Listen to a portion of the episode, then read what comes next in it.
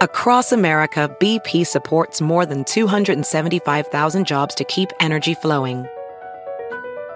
Jobs like building grid-scale solar energy in Ohio and producing gas with fewer operational emissions in Texas. It's and, not or. See what doing both means for energy nationwide at bp.com/investing in America. VR training platforms, like the one developed by Fundamental VR and Orbis International, are helping surgeons train over and over before operating on real patients. As you practice each skill, the muscle memory starts to develop. Learn more at meta.com/metaverse impact. Content warning for discussions of violence from police, specifically with Black and Latino people.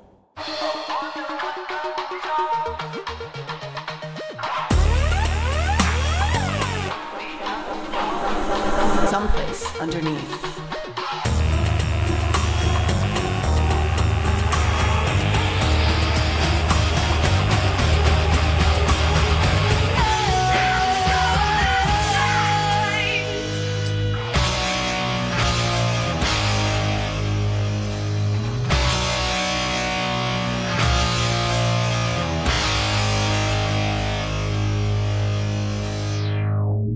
Hey, at the start of this episode, I mentioned the child whose family promoted as Lil Tay, and there's now well-trodden information about the post that happened up on her Instagram account.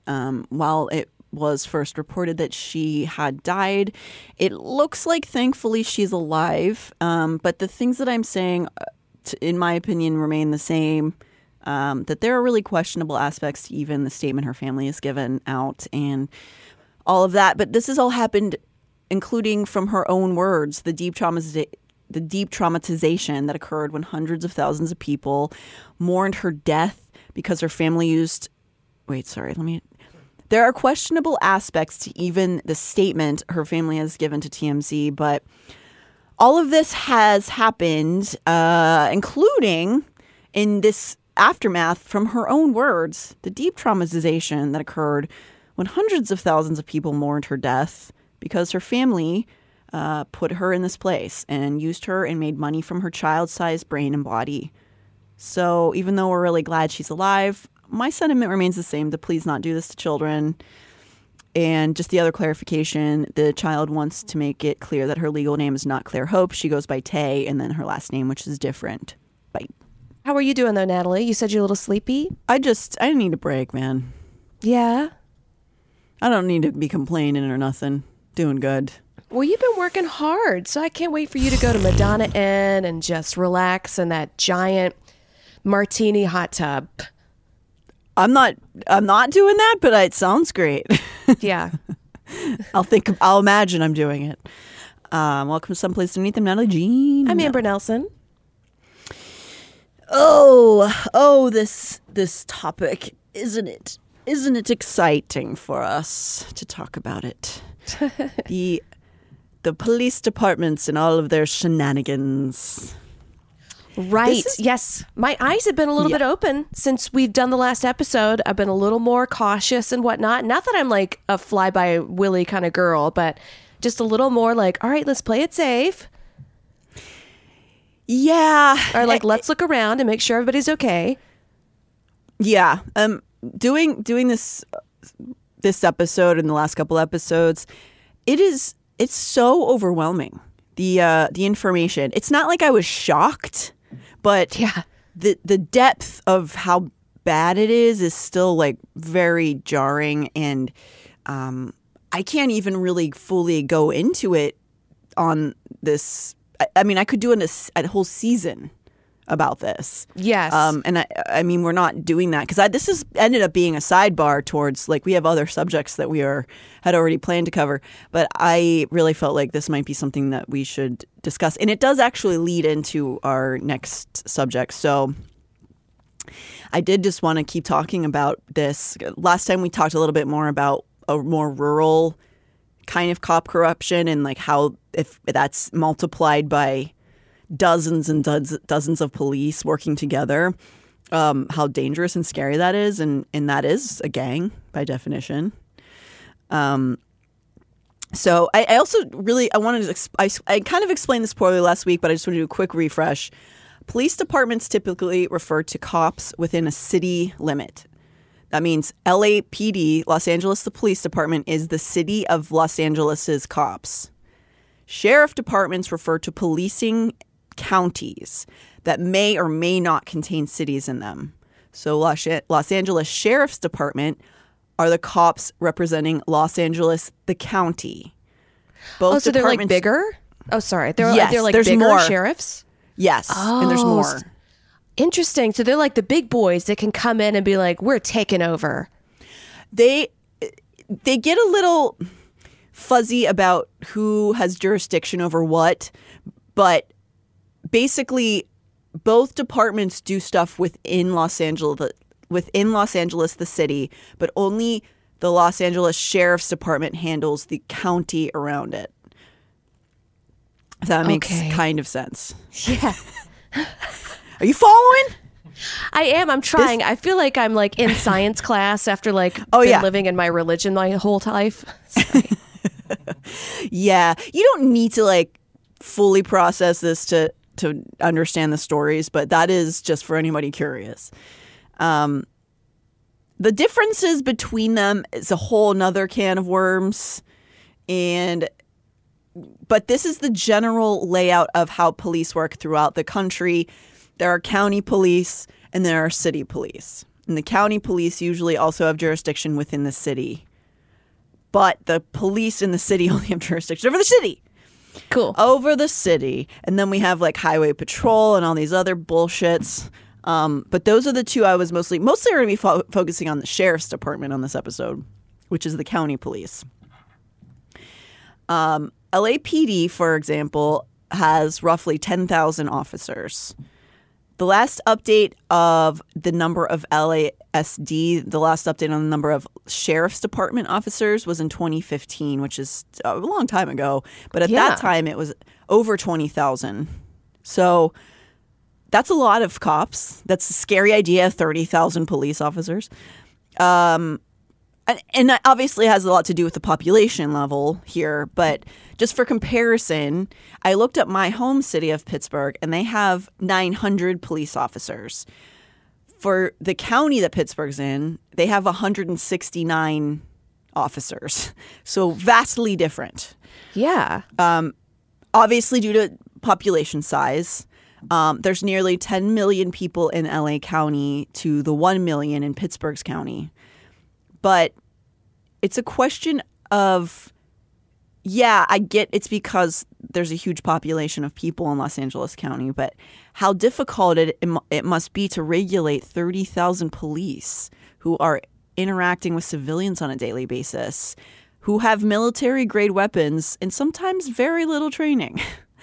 Sometimes completely inadequate training and often very little life experience. Oh, right. So you don't know if somebody's like having a freak out, if they're just like the guy down the street, you know him, you know, like he's just going through a divorce, this isn't a normal thing, or if it's like someone that does this all the time. Yeah. Like de-escalation. Like, absolutely. I mean, de-escalation is a whole thing we should talk about too, because it's so few cops are really ever invested in doing that or trained in it at all. But just the idea of the quality control of people with 30,000 police officers. That number itself is just so scary to me for some reason. That's a town. It's pretty obvious why it's scary, but yeah. It's like a stadium of police. Oh my God. I don't love it. And when I said like very little life experience, it's because technically you can become in Los Angeles, you can become a police officer at 18. What? That's I feel like it should be 25 at least. Yeah, and it does vary between states and counties and stuff, but I don't know if it should. I don't know if anybody should be an 18-year-old cop. That sounds really like a bad idea. God, can you imagine getting arrested by an 18-year-old? I would be so mad. Like, go to your room. Yeah. Go to your room. You're grounded. And I imagine at the at 18, they're only doing specific jobs, but ultimately still, this kind of job requires so much nuance and like retrospective and you know, inductive reasoning and stuff, and like I don't think a child can do that. No. So, and actually, I'm not the only person who thinks that. And I came across some changes that are set to be made in the coming years, which we can talk about, which are good, kind of. So, because another thing that can be a little bit hairy and maybe I don't really support is that most places in the country, you can be a cop if you have your GED. And it's not because I think people who don't have high school degrees are stupid inherently, but I do think that having a little bit more of an educational background helps develop certain life skills that would be important to have if you are wielding weapons and things like that. Right. I could see the argument of you saying like, oh, if you need a college degree to become a police officer, that's classist because it's so expensive to go to college. And I would want you to get cheaper, if not free, courses for college if you were to choose to join the force. So, like, you choose to join the force and, like, you can go to college now for, like, at a deducted rate. Right. And I agree. I wish that I don't like the system at all. I would actually rather it be dismantled, especially after reading everything I have. But that is a small thing that is actually being addressed currently within the government, is maybe changing who can be qualified to become a police officer. And because of all of these issues about even becoming a cop and you know, quality control and all that stuff, it's why when police or deputies or sheriffs use that one bad apple response to try to brush off or underrepresent the problem, I immediately don't trust that person or what they're saying. And I find it hard to take them seriously. If you are somebody who is in that position and you try to act like it's, oh, every once in a while it happens and then blow it off, I already don't think you're telling me the truth, or you're an idiot. And neither of those things are good. So yeah, once in a while is also still pretty bad. Yeah. It is. And it is not just once in a while. It isn't. Yeah. And that just happened while I was watching an interview with the former head sheriff of Los Angeles, whose name is Alex Villanueva. He was doing an interview that I saw, and he had just lost re-election last year. And when he did this interview, and it seemed like he was really bitter.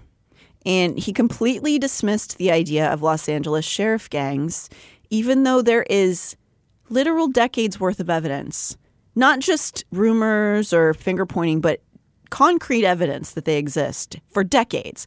And he's saying that they're not real. And immediately I'm just like, you're a liar, or you are completely such a bonehead that you don't understand that they're there. Wow, and either way, you shouldn't be in that position. No, and I'm leaning way more towards you're a big fucking fat liar. Because it makes, and I think maybe in his head, it makes cops look bad. Because it does. Yeah. Yeah. And he actually said, like, he inferred in this interview that it was all basically just people talking shit to make cops look bad, and because there's people who just want to get away with crimes, and so they make up cop gangs instead of like taking accountability, which is so disingenuous. It makes me mad, because you could argue that's happened every once in a while, that somebody's made up a cop doing something to them to get away with a crime, but there is so much evidence that cops have done this for decades. So much. And I agree that not everybody's going to try to take accountability for their own actions, but that also includes police officers. To suggest there's no corruption is such a load of shit. And it's quite ego-driven, in my opinion. And Villanueva has had his share of controversies in his time regardless. And listen, I really am not trying to downplay the difficulty and complexity of running a department of that caliber and size. if I had to run the police department, I don't know what I would do. I would probably I'd love to see some stuff you'd implement. Definitely. We all get sandwiches. Yeah. We get some breakfast. We're all going to come out there fed. Zhuzh up the uniforms. Yes, we needed updates. I'm thinking some hot shorts, some crop tops. We like the crop tops on the boys. We're going to have a softball league and we're going to have therapy. Oh, that'd be nice. That's probably good. No, that's not what he did. None of those things. No donuts on Tuesdays? Okay. Nope. But like so many, you know, it is difficult. I know that I can't fathom what that job entails. But sometimes in those positions in life, it seems like sometimes the people who get pushed to that spot, who get pushed up there to that role, is because of their fecklessness. And I don't have a full grasp of his work, be it positive or negative. But I do know that an oversight committee asked for his removal in 2020. I do know that he completely blew off the idea of cop gangs. Not even willing to acknowledge that the crimes that have gone through court have existed. Just really downplaying, and that really sucks. For what it's worth, Villanueva says that his call to be removed is all political and blah, blah, blah. And frankly, it's, again, so complex. We need a full episode to break his entire career down, and I don't really want to. But what I do know is that Villanueva has denied any existence of deputy gangs, and that makes me not trust him. Now, like we mentioned last week, the new sheriff's name is Robert Luna, and he won his election in 2022 and ran on the idea that he would help break apart the sheriff gangs. Ooh. And is he okay? I feel like they could get a hit out on him. I don't know. I really have to say it seems like unlikely that some guy with a hero complex is really going to go in and disentangle 50 years of gangs. And I also do think that could have just been a political move, and he's not really going to do anything about it. So he's really not going to drain the swamp, Natalie? He's not going to drain it? But he said he was going to drain it. Where does that swamp water go? That's my question. You're going to drain it into what? Turn it into my mouth. Into your mouth. You're just going to drink it? Yummy. Robert Luna has implemented a few things, I will say. I don't know if they're actually going to be beneficial in any way, but he has like had oversight committees come in, that kind of thing. And we'll see if anything comes of it. But beyond that, like, man, it's just, and also Villanueva was he's very political. He was like on the bandwagon of being like, our freedoms, we're not going to stop COVID's, we choose if we wear masks or not. Yeah, that's, no cop's got to wear a little stupid little fruity mask if he doesn't want to. And guess what? Bare minimum, 37 cops died directly from COVID in California. As in, we're considered on the line of duty deaths, got COVID, became very ill and died, and are being considered COVID deaths while on the line of duty. Whoa, so they're like contacting with a lot of other people. Like, because they're like walking the streets and then they have it and they're probably really, really sick and they probably don't have sick days is what I'm gathering. And I mean, they just go spread it? I imagine that some of the more senior cops have tons of sick days, but I think that the idea of them making a political statement by refusing to wear masks killed a bunch of cops. And that is the bare minimum. So many more definitely died from complications or like became very ill and then died later. These are the cops in California that died directly from getting COVID while on duty. And they definitely spread it around to people too because they refused to fucking wear masks. So I'm just throwing that in there. The number who died over time due to correlations of their infection is much, much higher, but that's difficult to document. Yeah, this is crazy. Wait, Amber, click on that link if you can. It's just this running tally of cops who've died in the line of duty from COVID, and it is just like, brrr, it goes on for so long. It's so crazy. That's scary. I would not want to get up and put on that uniform like at 5 a.m. or whatever they do. And no, you could. Today's the day. But I mean, it's all of the places where they told them that they shouldn't, that it's fruity to wear masks. Like Texas, I think. Right. Texas has 110 cops who died directly from COVID on the job. Whoa. I'm sorry. And you know there's more. There's way more. Everything's bigger in Texas, Natalie. There's way more. But I digress. That's just a little fun sidebar. Yeah, but at the moment you can essentially be a high school dropout and start policing society at the age of 18 here in California.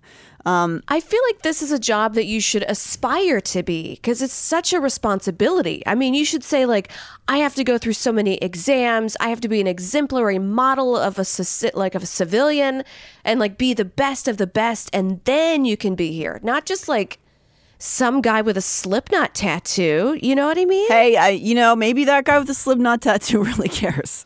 But a lot of them don't really. Know what I mean. They're not sending their best and their brightest, to quote another piece of shit. It's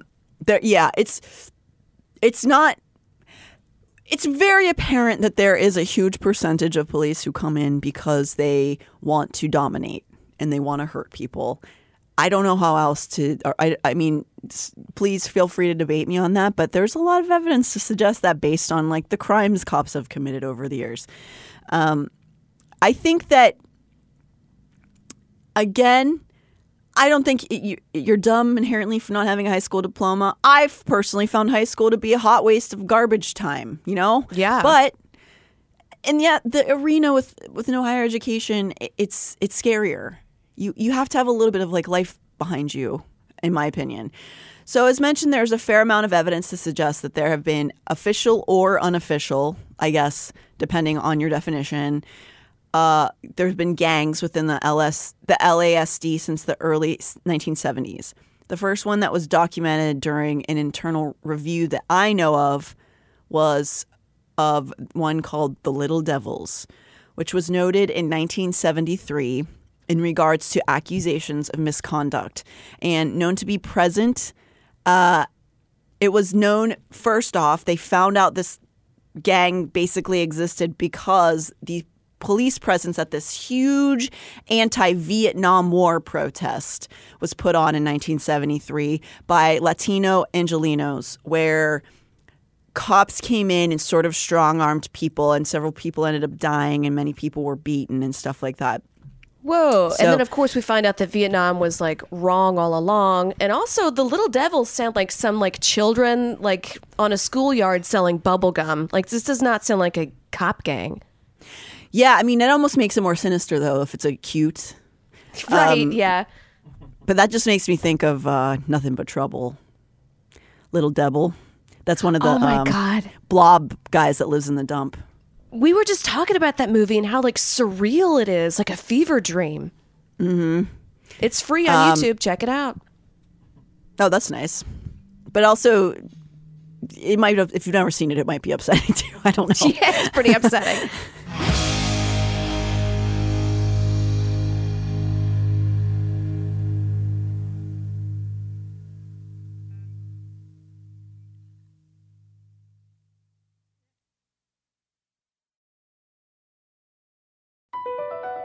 BP added more than $70 billion to the U.S. economy in 2022 by making investments from coast to coast. Investments like building charging hubs for fleets of electric buses in California and starting up new infrastructure in the Gulf of Mexico. It's and, not or. See what doing both means for energy nationwide at bp.com/investing in America. Welding instructor Alex DeClaire knows VR training platforms like ForgeFX help students master their skills. There's a big learning curve with welding. Virtual reality simulates that exact muscle memory that they need. Learn more at meta.com/metaverseimpact. Do you ever meet someone who seems kind of off? Whether it's a creepy neighbor or a random phone number that keeps calling you, TruthFinder has you covered. You can search for people by name, address, phone number, email, and more. TruthFinder can be especially helpful for running confidential background checks on anyone you're planning to meet from online dating apps. Go to truthfinder.com/podcasts for a special offer. That's truthfinder.com/podcasts to access your special offer today. Hi, Max. I wanted to share something with you. I wanted to tell you how grateful I am and how you've embraced your sobriety since day one. I'm grateful for how you changed your life. I'm grateful for the love you have for me. I'm grateful for you. Love, Mom. If your loved one is still struggling with addiction, you might not feel like you'll ever get to grateful, but we can show you how. At Caron, we've helped families overcome addiction for 70 years. So if your loved one is ready for something different, visit caron.org/lost.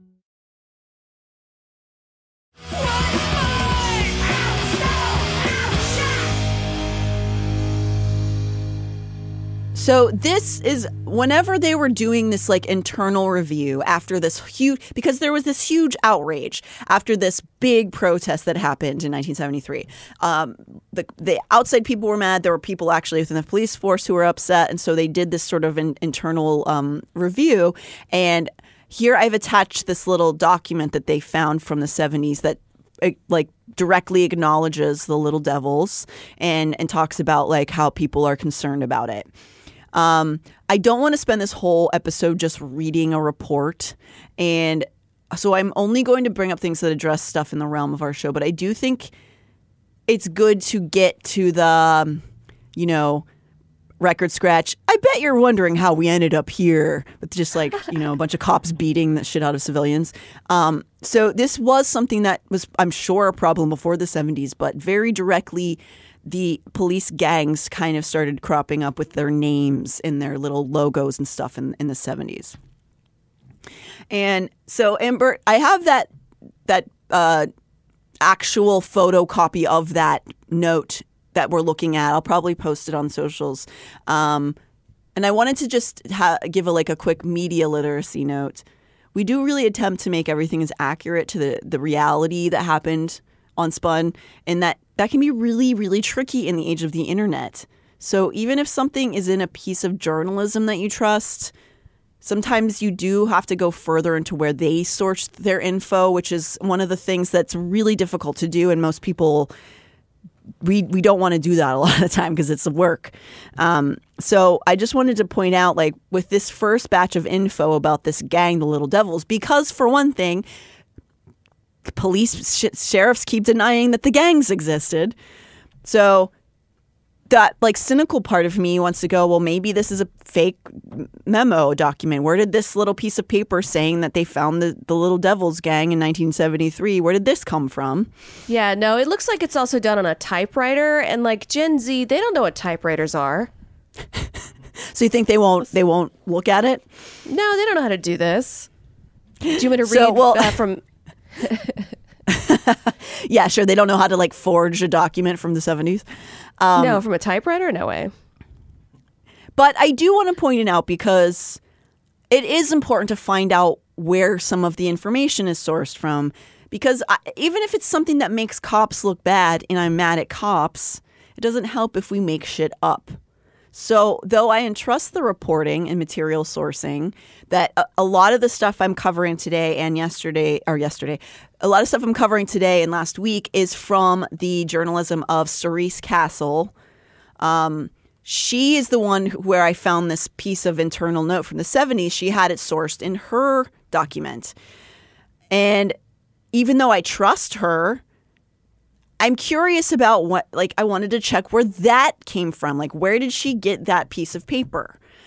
And, you know, so the quick process of that is, like, I first Google the names that are just listed on the paper, and not very much comes up because they're not current people, really. That's not weird that they're not on the internet.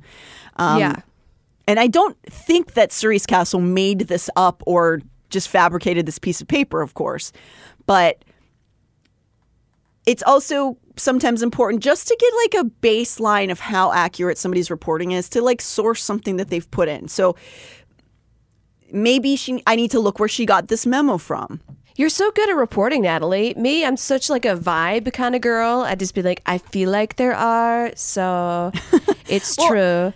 I'm bringing this all up, and hopefully it's not a Borosnoro, but I do think it's really important that when people are denying the existence of things like cop gangs, that we look at a couple pieces of the source and go, this is not pretend. We are finding it. It was here. It's been said for 50 years this is happening. And so, you know, I wanted to see where that memo came from. And so when I couldn't find the names on it, I took one of the longer phrases from the document and just basically copy pasted it or typed it out in Google. And then one of the first things that pops up in Google is the document I mentioned on the previous episode, 50 Years of Deputy Gangs in the LASD, compiled by the Center for Juvenile Law and Policy. So here you find that the piece of paper that Cerise Castle has sourced came directly from a law school internal documents file. Were these the same lawyers that were working down on cracking down on LAPD gangs, or is that law group recent? No, no, this is the recent one, but they have access to, because it's the law school, they have access to the police files from the last, 50 years. So I get it. Because they were able to pull from their files and found this, that is a very reliable source. The law school is almost certainly not making that up, right? So they literally have archives of police documents at their disposal, and that's where they found this memo. So that maybe is sounding a little bit too in the weeds to everyone, but I think it's really important to understand where information is coming from. And it's good to have, you need to have some sort of backbone of information, like law. This is a law university. Something has to be real. I know we all like to question everything, and that's very good. But if nothing's real that you ever see, then, what are we doing here? Right. And my point with that is also it's so easy to get into an Illuminati-type mindset because we're mad at cops and we want to hate cops. But it's vital that we look at what's real and what's fantasy or conjecture. And so my point in all of this is saying these are evidenced documents that this has been occurring. 50 years ago, in the 70s, they found the law students who put this report together found police memos that said these gangs existed. Wow. So, and it stopped in the 70s, right, Natalie? Oh, yeah. Then they fixed it. And they went, we're sorry, everybody. And then they skipped through town and they gave out candy to everyone. That's right. So I really want it to be accurate information about things. I am mad about real things that happened. And so that is a good basis for going, okay, we don't have to check every single source 50 times over. If this person is already accurately portraying things, it's probably mostly real or correct or accurate, right? So we just gotta look past the headlines sometimes, guys. We gotta do it. I know it sucks and I know it's boring. I want things to get better. I don't want to just punish. If we just go purely, like you said, off of vibes and emotion, stuff gets mixed up in there. Even though I love a good old-fashioned spite. Don't get me wrong. Anywho, there is a pattern in this community of cops who had the Little Devils in their department in East LA. So these guys love joking about beating up minorities and non-white people. Oh my God. Yeah. Sorry, I don't know why I'm clutching my pearls. Amber, wake up. This is the episode. Okay. Yeah, you don't ever want it to be that, you wish that it wasn't that. I get why you would say, again, oh my God. I'm a dreamer. I don't like this to happen, but okay, let's keep going. I like this little picture with the dog and the big old sheriff thing. The dog looks happy. Okay, well, I don't know what this guy is. This isn't a good picture, unfortunately. So there's a bunch of these little gangs started cropping up in this time period, and a lot of them were making fun of hurting minorities. Not all of them were based on just minority beating, but a lot of them were. And, even making jokes in their logo, one that referenced a cowboy movie from the 40s that was about white cowboys who had to fight off, quote, savages around their post in the Wild West. So they made their logo to look like that because it was suggesting where they are in East LA. They're mostly white cops who are fighting the mostly black community around them, but in the sense of calling them savages while they were the fun, fancy cowboys in that scenario. Ew. In their minds. Why do these guys like cowboys so much? Is it because cowboys are sort of, quote, outside of the law? Like, that's sort of the thought of cowboys. Like, I get to go and, like, claim this town and steal a horse and live my life on the open range. Yeah, I mean, I think it's the idea that that is some form of Western masculinity, like the epitome of it. And they see themselves as mysterious and dangerous and sexy, but they're never like that. You know what I mean? Like, the people who think that they're cowboys never are cowboys. No, they're always gross. And also, like, you guys are the cops. You're not the cowboys. You gotta install the law here.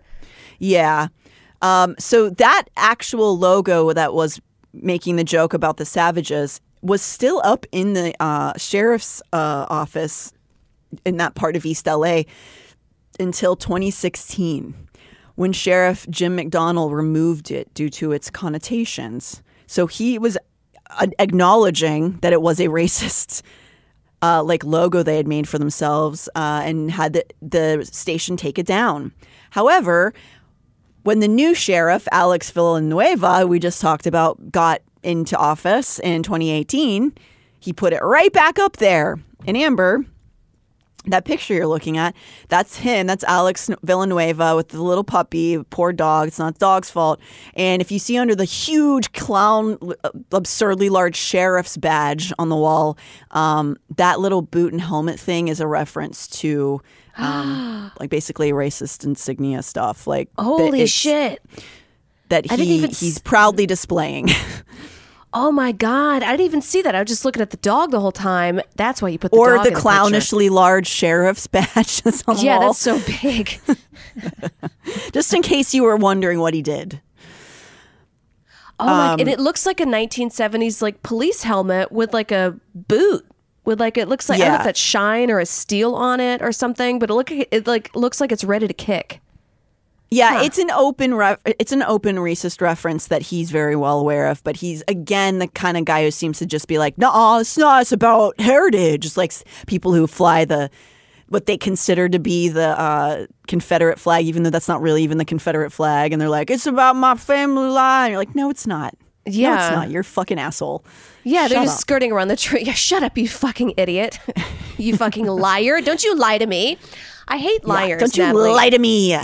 I would rather somebody tell me the truth and, like, be shitty about it, and now we know what to deal with. But when someone's just like, I don't know, you figure it out. Now, I want to, like, yell at, like, slam their head against the wall or something, but that would be illegal. I'm not going to do that. But they want to elicit that rage from you. I don't know. Yes. You guess what it means. Like that okay symbol. Or tell me what it means. Oh, yeah, for sure. And that is that mentality that this kind of guy has that's sort of juvenile, where he knows it's making people upset, which is why he put it back and went like, what? It's nothing. It's just our heritage. What? Yeah, what? I don't know. What you think? Yeah. Right. So it seems like, as much as we'd like to think whenever they started, doing internal reviews in the 70s that it was all fixed, it seems like instead of tempering the gang activity, when the Little Devils received media attention, it gave other cops more ideas about naming themselves like it's a high school. For example, the BMX gang that my girlfriends feuded with often at my high school was called Radiation. This reminds me of that. Yeah. Oh, they sound cool, though. Like, they sound like they spritzed their hair and wore, like, slutty clothes on the, like, on the BMX bikes. We had a feud with them that was sort of when you're 14, you kind of think each other are cute, but, like, you can't say it because then it's like, so then we're just like, fuck you guys. And they're like, you fucking gross. Ew. And then, like, everybody had crushes on each other. Of course. It's fine. But in that case, none of us were holding machine guns or anything. So that's different. But yes, it reminds me of little boys when they hear these guys, the cops are, what if we came up with a name for us? Oh, I like Little Devils. Just come up with a different name. Like, right. I know in comedy we have group names. I know, except, for example, Murder Fist. Yeah. But at least in comedy, it's acknowledged that we're all idiots who should definitely not be enforcing laws. You know, people who give themselves little fun nicknames like that shouldn't be responsible for keeping society together. That's why comedy people are allowed to do it. You know what I mean? Right.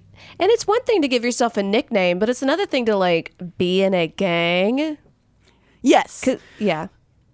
And I've put a little bullet point here of a large number of the different names of different groups. And a lot of them you see, Amber, are...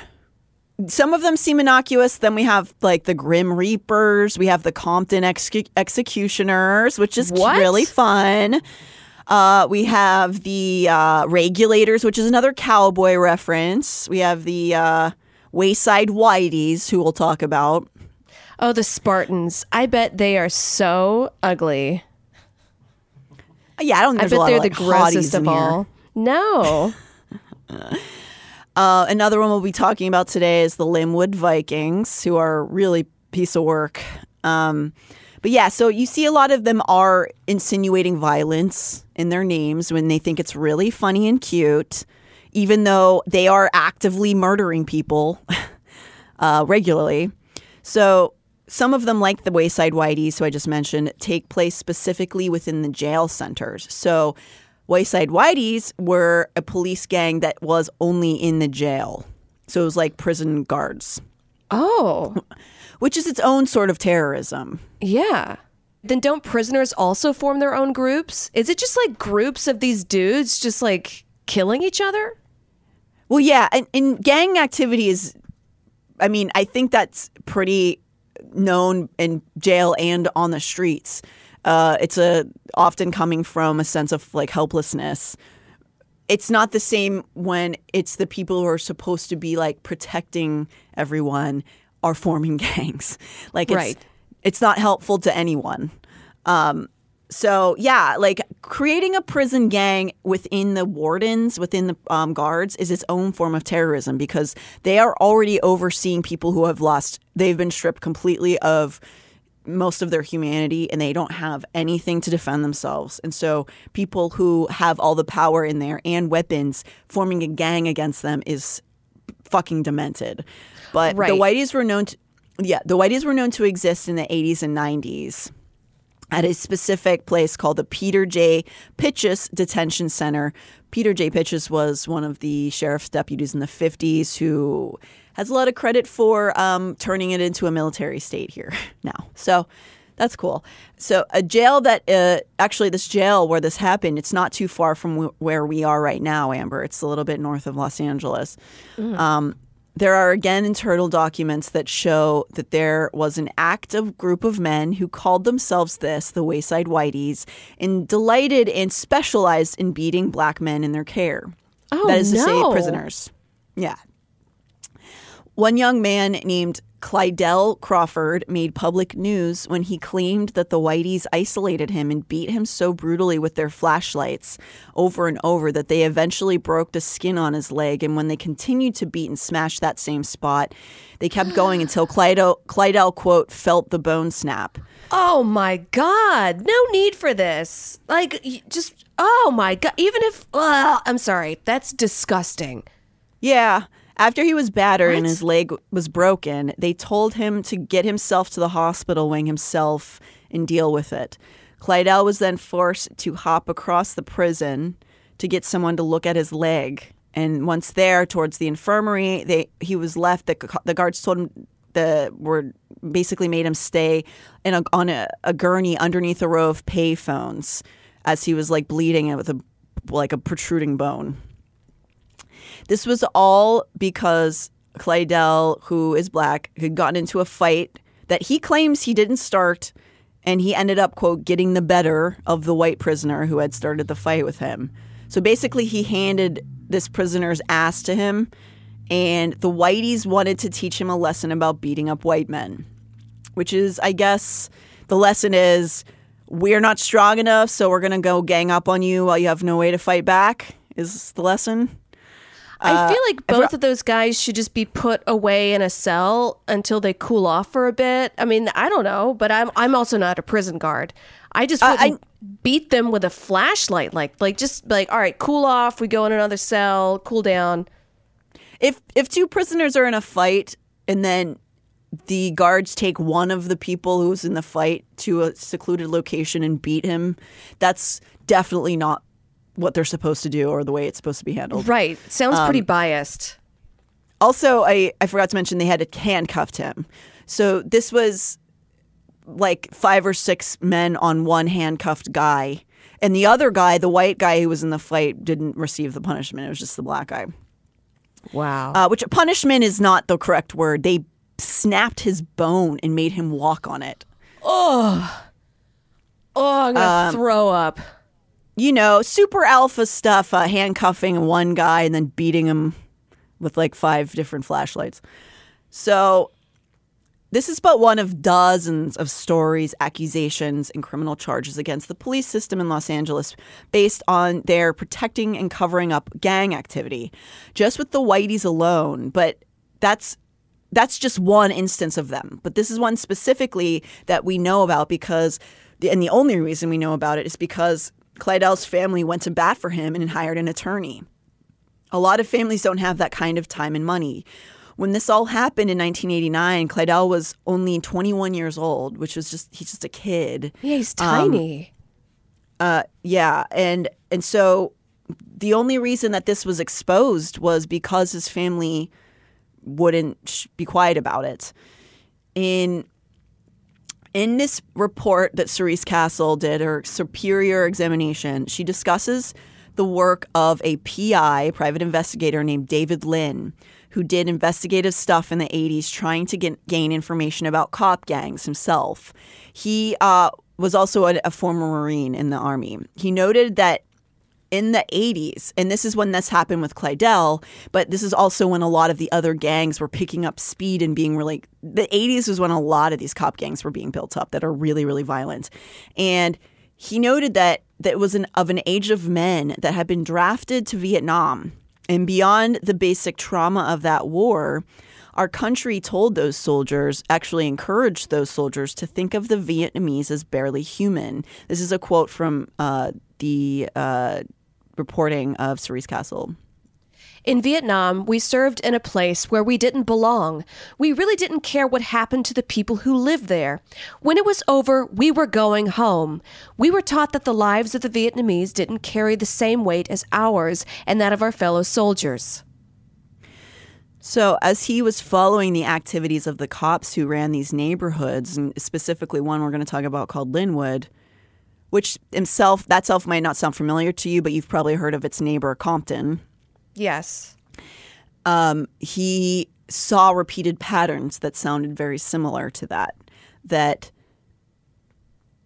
in Compton in the 80s and 90s, it was predominantly low-income black families. And David Lynn draws comparisons to that same mentality as being sent to Vietnam, as there were many Vietnam vets in the force, that these people who looked and acted differently than them in Linwood were animals who needed to be controlled.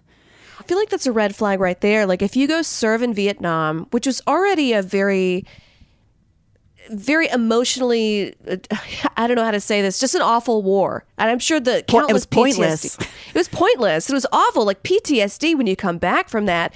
And then now it's, you know, no mental health care. And it's immediately like, here's your gun and your badge. Here you go. Yeah. Yeah. And also, I just wanted to point out, David Lynn is not saying that in a way of he's not making excuses for those cops. He's not defending them.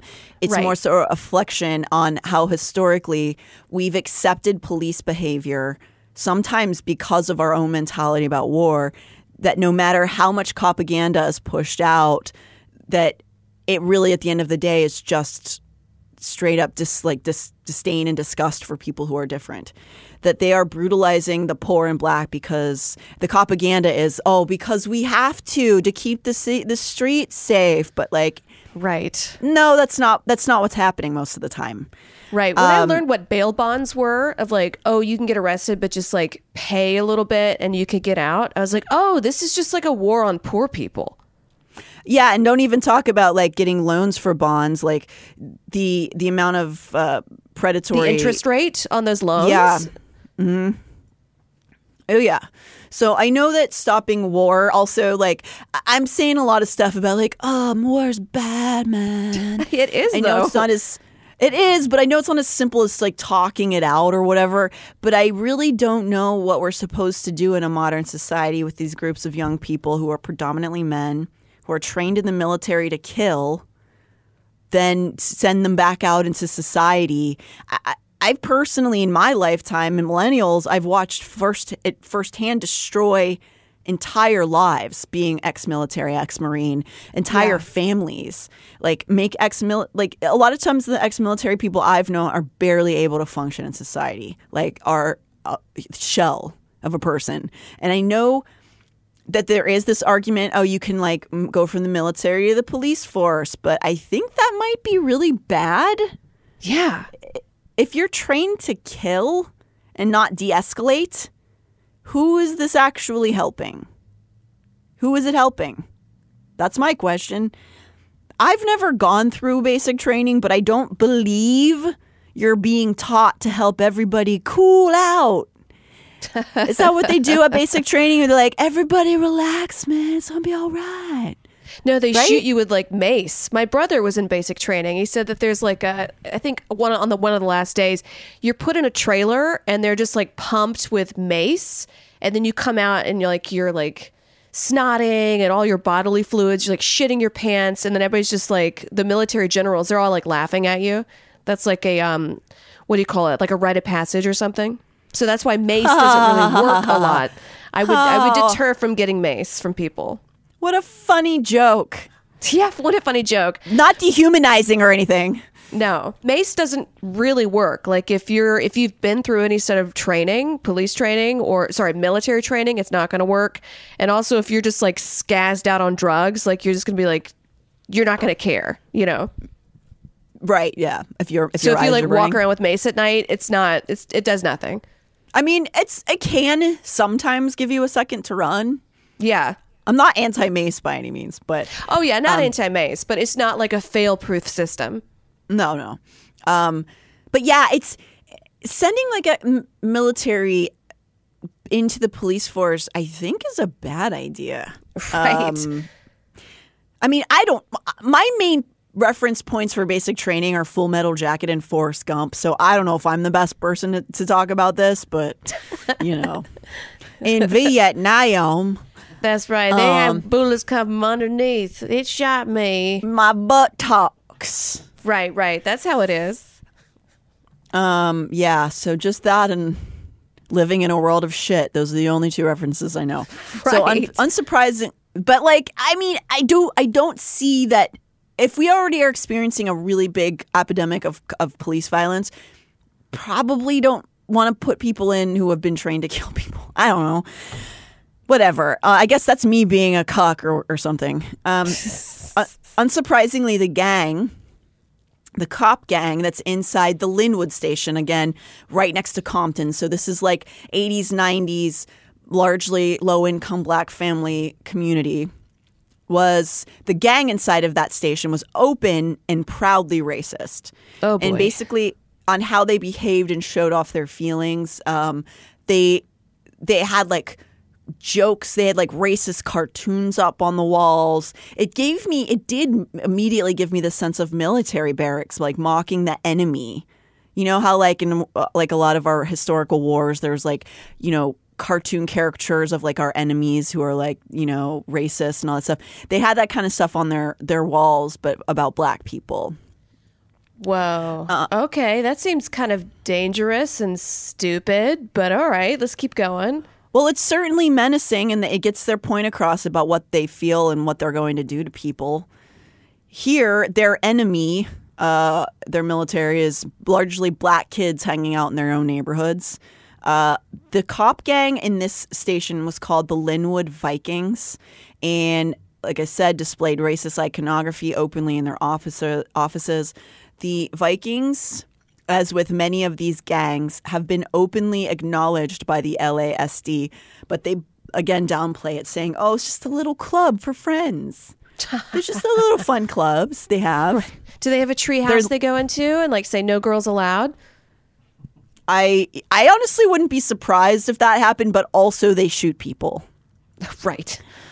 Their logo is public knowledge as well. I've attached it here, Amber. You can see that is. Oh, so it's green. There's a guy in a mustache. It says the Vikings. By the way, I hear the Vikings didn't actually wear those helmets with the spikes on it. That came from an opera in the 1800s. I forget the opera name, but Vikings actually didn't wear those helmets with the spiky things. I mean, I would never have, like, if you told me that, I'd be like, that probably, that checks out. But they're still fun. They're except still fun. When this kind of logo, this is a thing that a lot of white nationalists, white supremacists, they kind of take Nordic imagery and turn it into racist representations. Even though a lot of it has nothing to do with racism, it was simply a place where like light-skinned people lived. And so white nationalists will take Vikings and runes and things that are related to Norse mythology and then co-opt it and turn it into racist imagery. And I do feel like that's happening here in this logo, kind of. Oh, right. Yes. I've seen that on Twitter.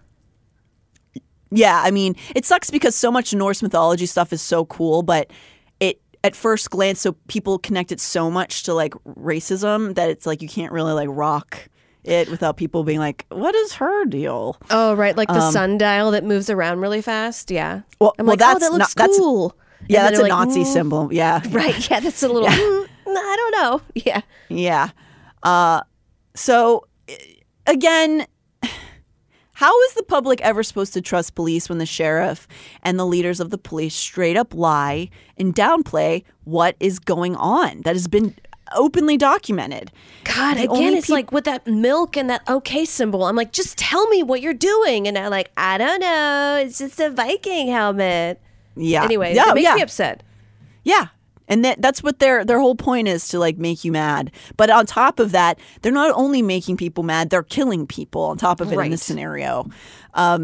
The only people who really stand up for the thin blue line are the kind of people who seem to agree with the racist stuff they're doing, believing that them needing to brutalize minorities. So that is how people connect that. You see this Viking, you see the thin blue line.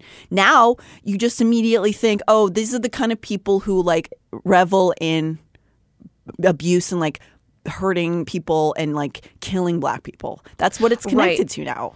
And they're always just like, well, I guess they shouldn't have been hanging out. I'm like, do you think that's going to stop at just these kids? Because wait till you get, like, someone thinks you did something and you didn't. Like, what's the word for it? Confused as someone else. And then you can't afford a bail bond. Just wait. Wait for that day. For sure. And also, let's just care about kids who might be a little bit different than you. Exactly. Because they don't deserve that. They don't deserve to be treated like this. No, no one deserves that. So, the Vikings also displayed another aspect of gang activity, intimidating other officers who wouldn't play ball with them. So, the Vikings I'm bringing up in this episode because it is a sort of a microcosm of many of the issues that a lot of these gangs within the police force have, which is, it's long running. The Vikings are still technically like around. They don't, again, won't really acknowledge it, but this started being a thing in the 80s and is still happening now and is notorious. And they have racist iconography. They also intimidate and threaten other officers who won't agree to let them do whatever they want. There's all kinds of stuff that they're charged with doing, accused of doing, evidence showing that they're doing in this gang. So can you imagine being a police officer scared of other police officers? That's what's happening. That's what the gangs do. Oh, yeah. Bullies. They're bullies. Oh, yeah. They're sad little babies for sure. So when there is a cop who, you know, that's what you want to think too. Oh, well, we just need better people being cops, which is, again, why this whole system is fucked. It's because the people who don't have this kind of gang mentality, they get bullied and harassed and even threatened, like physically threatening harm to the other cops who are the members of the gangs. So this was being reported on the news and in the papers about the Vikings as far back as the 80s. This is not surprise information, yet it hasn't stopped anything in the decades that followed. in the Linwood Vikings, when captains came in and tried to change behavior, they themselves were often harassed and undermined. And it was like mob stuff where they would like leave fucking... Here, you read this this quote here. Sergeant Stan White allegedly had dead dogs placed in front of his car, animal feces placed under the hood of his car, cow tongues hung in his locker, and guns pulled on him. Woo! White was eventually relocated outside of Linwood Station. One Viking bragged to a reporter for the Press Telegram that the gang had, quote, ran him out.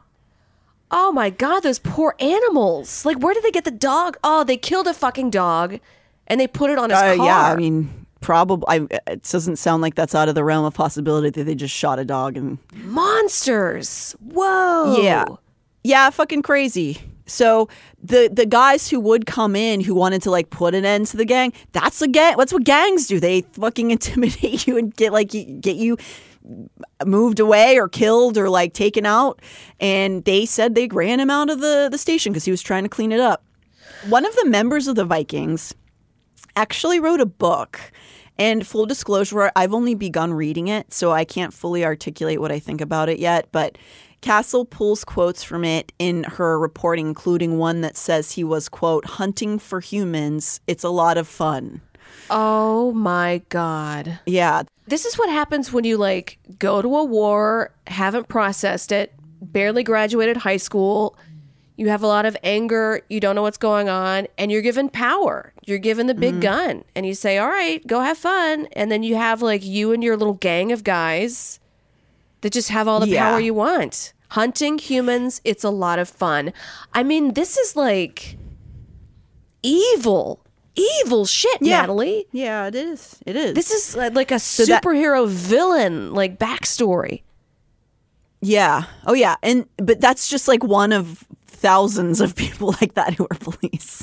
But this member of the Vikings who I'm talking about wrote the book, like he says stuff like that in it, almost like he's not ashamed of it at all. Like he thinks that it's cool.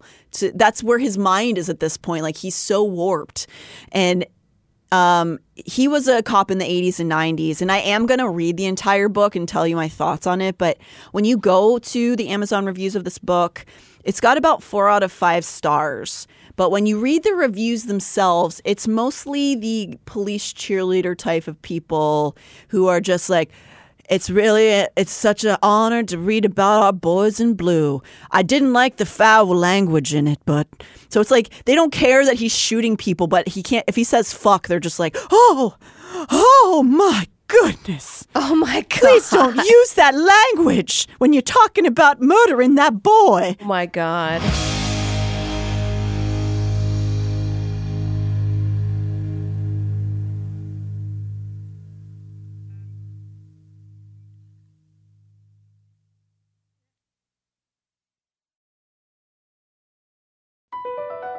Across America, BP supports more than 275,000 jobs to keep energy flowing.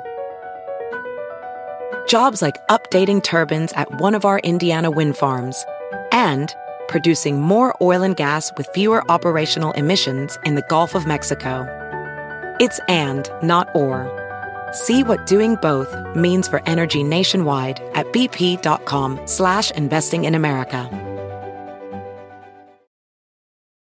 As a professional welder, Shayna Ford uses ForgeFX to practice over and over, which helps her improve her skills. The more muscle memory that you have, the smoother your weld is. Learn more at meta.com/metaverseimpact. Hi, Max. I wanted to share something with you. I wanted to tell you how grateful I am and how you've embraced your sobriety since day one. I'm grateful for how you changed your life. I'm grateful for the love you have for me. I'm grateful for you. Love, Mom. If your loved one is still struggling with addiction, you might not feel like you'll ever get to grateful, but we can show you how. At Caron, we've helped families overcome addiction for 70 years. So if your loved one is ready for something different, visit caron.org/lost. This is a message for anyone with high LDL-C or bad cholesterol who has had or is at risk of having a cardiovascular adverse event. Merck is studying an investigational medication to see whether it may help lower the risk of future cardiovascular adverse events. Cardiovascular disease is the leading cause of death worldwide, and in the United States alone, there are over 73 million people living with high LDL-C. To learn about whether you may qualify, visit CoralReefStudies.com now. Again, that is CoralReefStudies.com.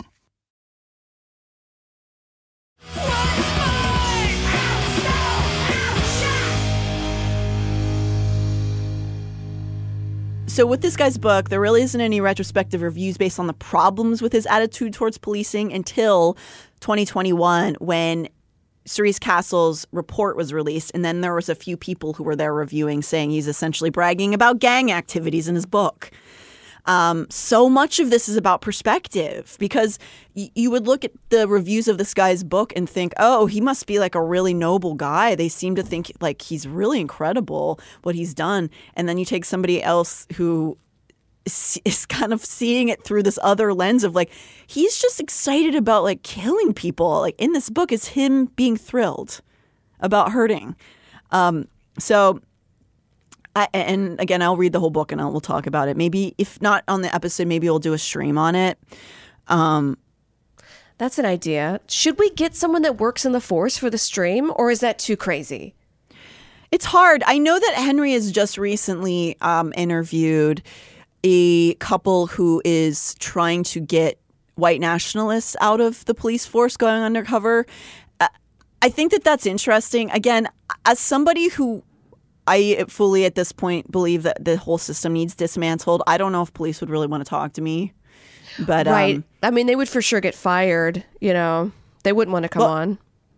Yeah, it's hard to say. But I mean, if there is somebody who works within law enforcement who is,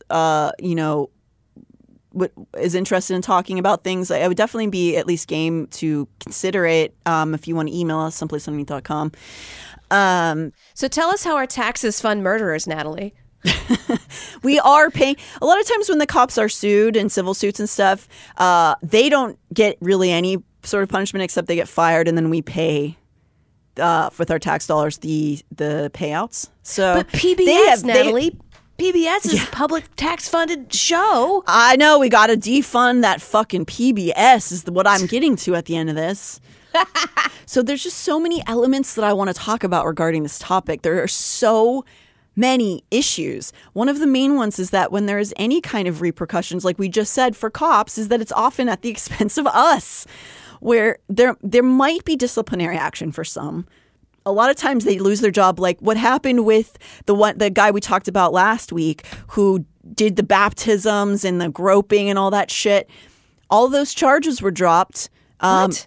So we talked about last week that they're taking it to federal court still, but like all of the stuff that happened to him and all that happened to that guy is he got fired, and he basically just got away with like assaulting and molesting people and doing all kinds of weird shit. But like there's people are still fighting it, but the charges initially got dropped. So in that case, he had to find a new job. Oh no. Well, it's so hard for him.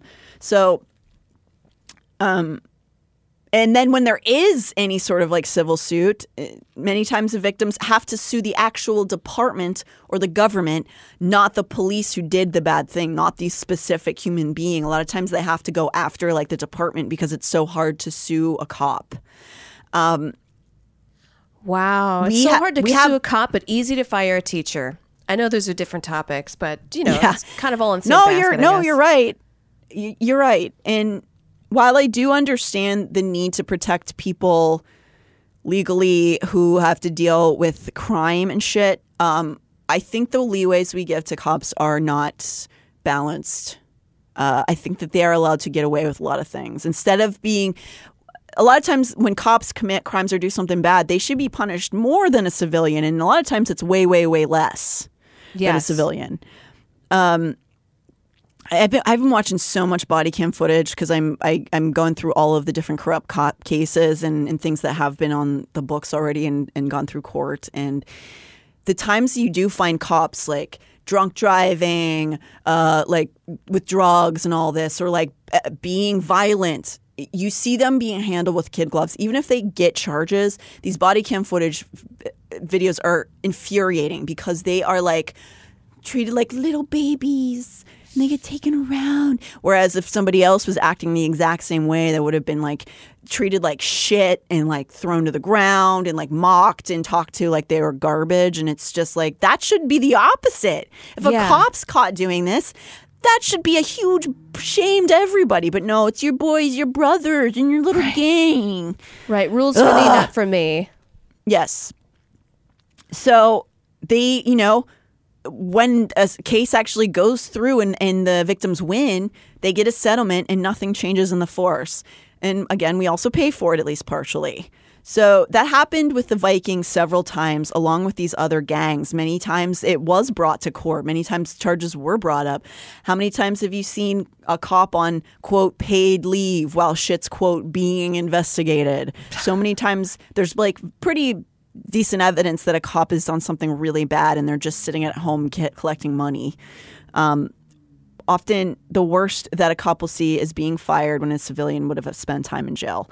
A lot of that is due to gang mentality and actual gangs within the force. Cerise Castle has compiled so much dirty policing that occurred within the Vikings. It's hard to put into words how bad it is. I would highly recommend you read. It's a 15-part series. It's a lot. But if you want to read about the Vikings specifically, you can read in part 3.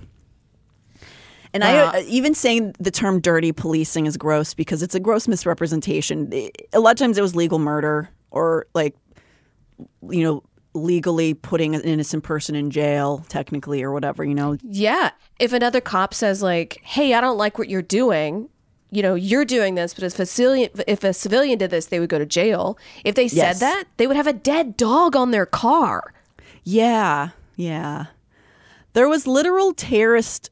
And within this community and around these cop gangs, especially in southern Los Angeles, there were literal terrorist attacks on Black and Latino neighborhoods in the late 80s, early 90s. I'm not saying that in a bleeding heart liberal manner where there were, you know, they were combating gangs with gun-wielding lunatics on the streets.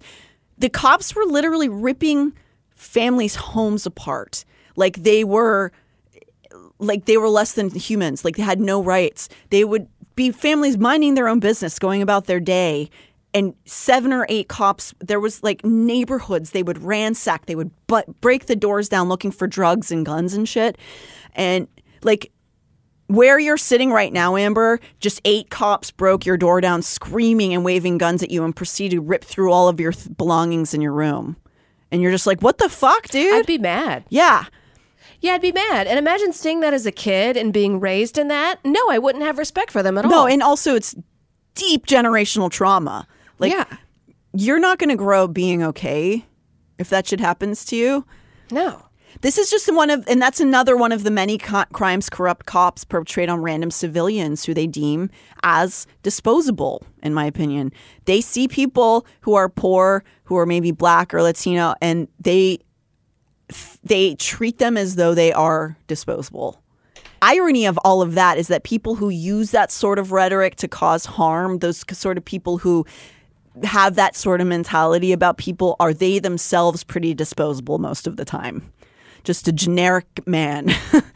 And there were some women too, but mostly it was guys. These Viking cops have been accused of planting drugs. Sometimes other cops have had to bust them on doing it. This is a bizarre and insidious phenomenon that cops have been caught doing many times. Like I said, I've been following corrupt cop cases for the last few weeks, and like one of them, like ones that have already been proven in a court of law, and cops will do some crazy ass shit. One cop who I was following who got caught on body camera footage planting drugs on poor people, it was eventually deduced that he was doing it because he had hoped to be promoted to a higher level in the drug department enforcement section of the department. And did he have to like make a quota or something? Don't they have to make quotas? Like you have to arrest a certain amount of people? Well, I think it was... He's so good at finding drugs on people. Let's promote him. Right. It was very, very clear because I saw the footage of the body cam footage of him planting the drugs. It was clear that the people he was framing, he considered not even human. Like they were poor people. They were people he thought nobody would fucking care about that couldn't sue him. And he was planting like meth and stuff on these people who did not have drugs on them so that he could get a raise. Like their life is ruined. I mean, like they go to jail. You can't get a job after that. Like, wow. Some guy, Amber, come walking up to you, puts you in handcuffs, plants meth on you so he can get a pay raise, and you go to jail. And you're just like, fuck. I don't have it. And he's like, yes, I see it. Where does this come from? Wow. Yeah. So when that sort of behavior becomes a team effort, if you don't like being called a gang, how about a terrorist organization? Because that's what it sounds like to me. Here's the definition of a terrorist. A person who uses unlawful violence and intimidation, especially against civilians, in the pursuit of political aims. Well, if the boot fits, Amber. Wow. Fuck me, Natalie. I mean, don't fuck me. Sorry. We can't cross that line. No. It's lovers. No. To be honest, reading through these reports and following the cases that have already gone through court, this subject is more overwhelming than before I started it. Just trying to sort through all of the things that are happening and have been happening for decades. I've barely even touched the surface of this report alone, not let alone the bigger issues, but this one specifically dealing with the LASD gangs. Cerise Castle did an incredible job putting this together, but I'm so overwhelmed by it. So I am too. My mind is blown. I didn't think things were going well in Copland, but the sheer number of criminals prancing around in uniform is wiping my brain out. Like it is documented crimes. It's not conjecture. It's not rumor. It's there. We have the evidence, but nothing's being done about it. Next week, we'll talk a little more about this, but it's because it will also be leading us into our next topic, which involves human trafficking and missing women at the southern border. Oh, boy. Have you seen those fucking barrels with the things that spin, the knives that spin? Oh, like Saw? Yeah, like a fucking horror movie villain? Yeah, I saw it. The people who are like rah-rahing that out are also the ones who call themselves pro-life. And you're just like, there's going to be children who are going to be sliced open. They're sliced open, and they're pushing the kids back in the water, Natalie. They're just like, they've been informed to like push them back in so that they get drowned. You can fucking eat my ass, pro-life. Good Lord. Well, we're going to be talking about the southern border, because if you weren't ready to stop discussing corrupt cops, you're in luck, I guess. Yeah, because, just the gang activity we're privy to time and time again, not only police procedures are outdated, but at best, but the police themselves are inept and violent. And just in the last week, just the news stories that we're seeing thanks to social media. I don't know if you caught the guy at Applebee's who was tackled by the police while this man, who was not the person they were chasing, was holding his infant. What? And he just suddenly was like swarmed by cops who thought he was somebody who stole a car. The person who stole the car was in the bathroom, but they saw one black guy and was just like, that's got to be him. And he was holding a newborn in his arms. How's the baby? Is the baby okay? I think they're okay. But the video of it's traumatic. Awful. And there was the little kid who was just on social media, he was walking out to take his trash out, and there was this squad of cop cars looking for somebody else, and they grabbed this 12-year-old, like handcuff him. The deep trauma that will cause him for probably the rest of his life, that your little 12-year-old minding your business and a squad of grown-up police officers come rushing at you and throw handcuffs on you. Awful. While you're taking out the trash. That's so... I'd be scared to leave my house. This happened to Eddie, too, our good friend Ed Larson. He was, like, walking his dog around the neighborhood and then got, like, arrested, handcuffed, because they thought he thought there's somebody else. There was a guy holding people hostage who did look a lot like Eddie. But in that case, guess what they didn't do? They didn't tackle him. They didn't scream at him. He was a grown man. There was no children involved in the situation. They talked to him calmly. And while they were trying to figure out what was happening, they threw cuffs on him. And it was not handled. Imagine if those cops had, like, jumped on his head. You know, it's like, right, you're right. These are two different scenarios. Damn. But yeah, so we're going to pick back up a little bit on cop gangs, but I really would like to transition it into our next subject, which is what I mentioned. If at any point as a nation we're using buzzsaw blades, something's gone awry is all I'm saying. Yeah, this is some, like, clown house, like, trap. It like, is. What is the jail going to be? Have, like, I don't know, like a riddle? Do I have to solve a riddle to if get not, out of jail? Yeah, if not, spikes will come flying down on your head. Yeah, what the fuck are we doing? I mean, I get we want bread and circus, but whatever. I the only upside of that is that none of those guards are going to be able to come up with a riddle for you to solve. It's very hard to do.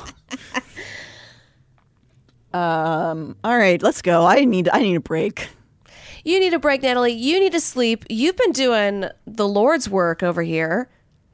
I don't know if it's the Lord's work. It's probably more the devil's work, but right. Yeah, we'll be back next week, and you can follow us at Someplace Underneath on Instagram and TikTok. I swear I'm going to get back on top of it again. And you can email us too at someplaceunderneath@gmail.com if you want to send requests, if you want to, send stories or have questions. And we try our best to get back as quickly as possible. And you can follow me at the Natty Jean. Amber Smelson. And let's all get off of X. Can we just get off of fucking X? Yeah, it's gotten really stupid. I tried because I was like, oh, I should stay on it because the next political election, I need to know. But now I'm like, everything is some AI, false information, false flag. I don't know.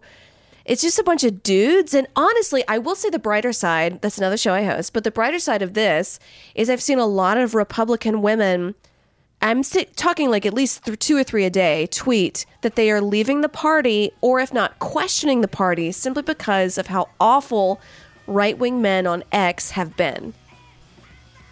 It's just, I'm glad, but who did you think you were talking to before? I know, I guess they thought like, oh, he'll protect me, but then they just get bullshit. To see their unfettered, bullshit.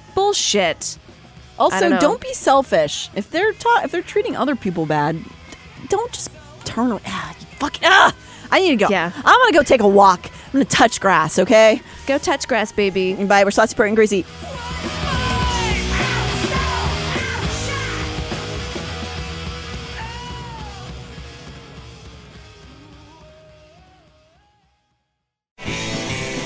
This show is made possible by listeners like you. Thanks to our ad sponsors, you can support our shows by supporting them. For more shows like the one you just listened to, go to lastpodcastnetwork.com.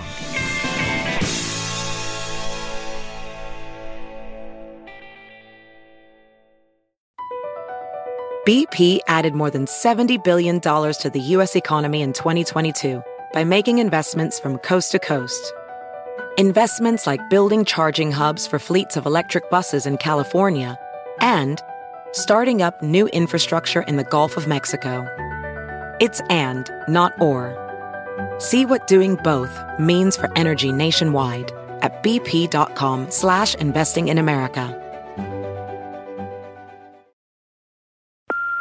Hey, Mom. First things first, thank you. It's my 1-year anniversary of my decision to say, yes, I need help, and yes, I choose me. And that's the miracle. I'm lucky that the strongest person I know is my own mother. Love you, Mom. Maxwell. Be that strong person who makes the difference. If your loved one is struggling with drugs and alcohol, reach out to Caron for a different kind of addiction treatment. Visit caron.org/lost.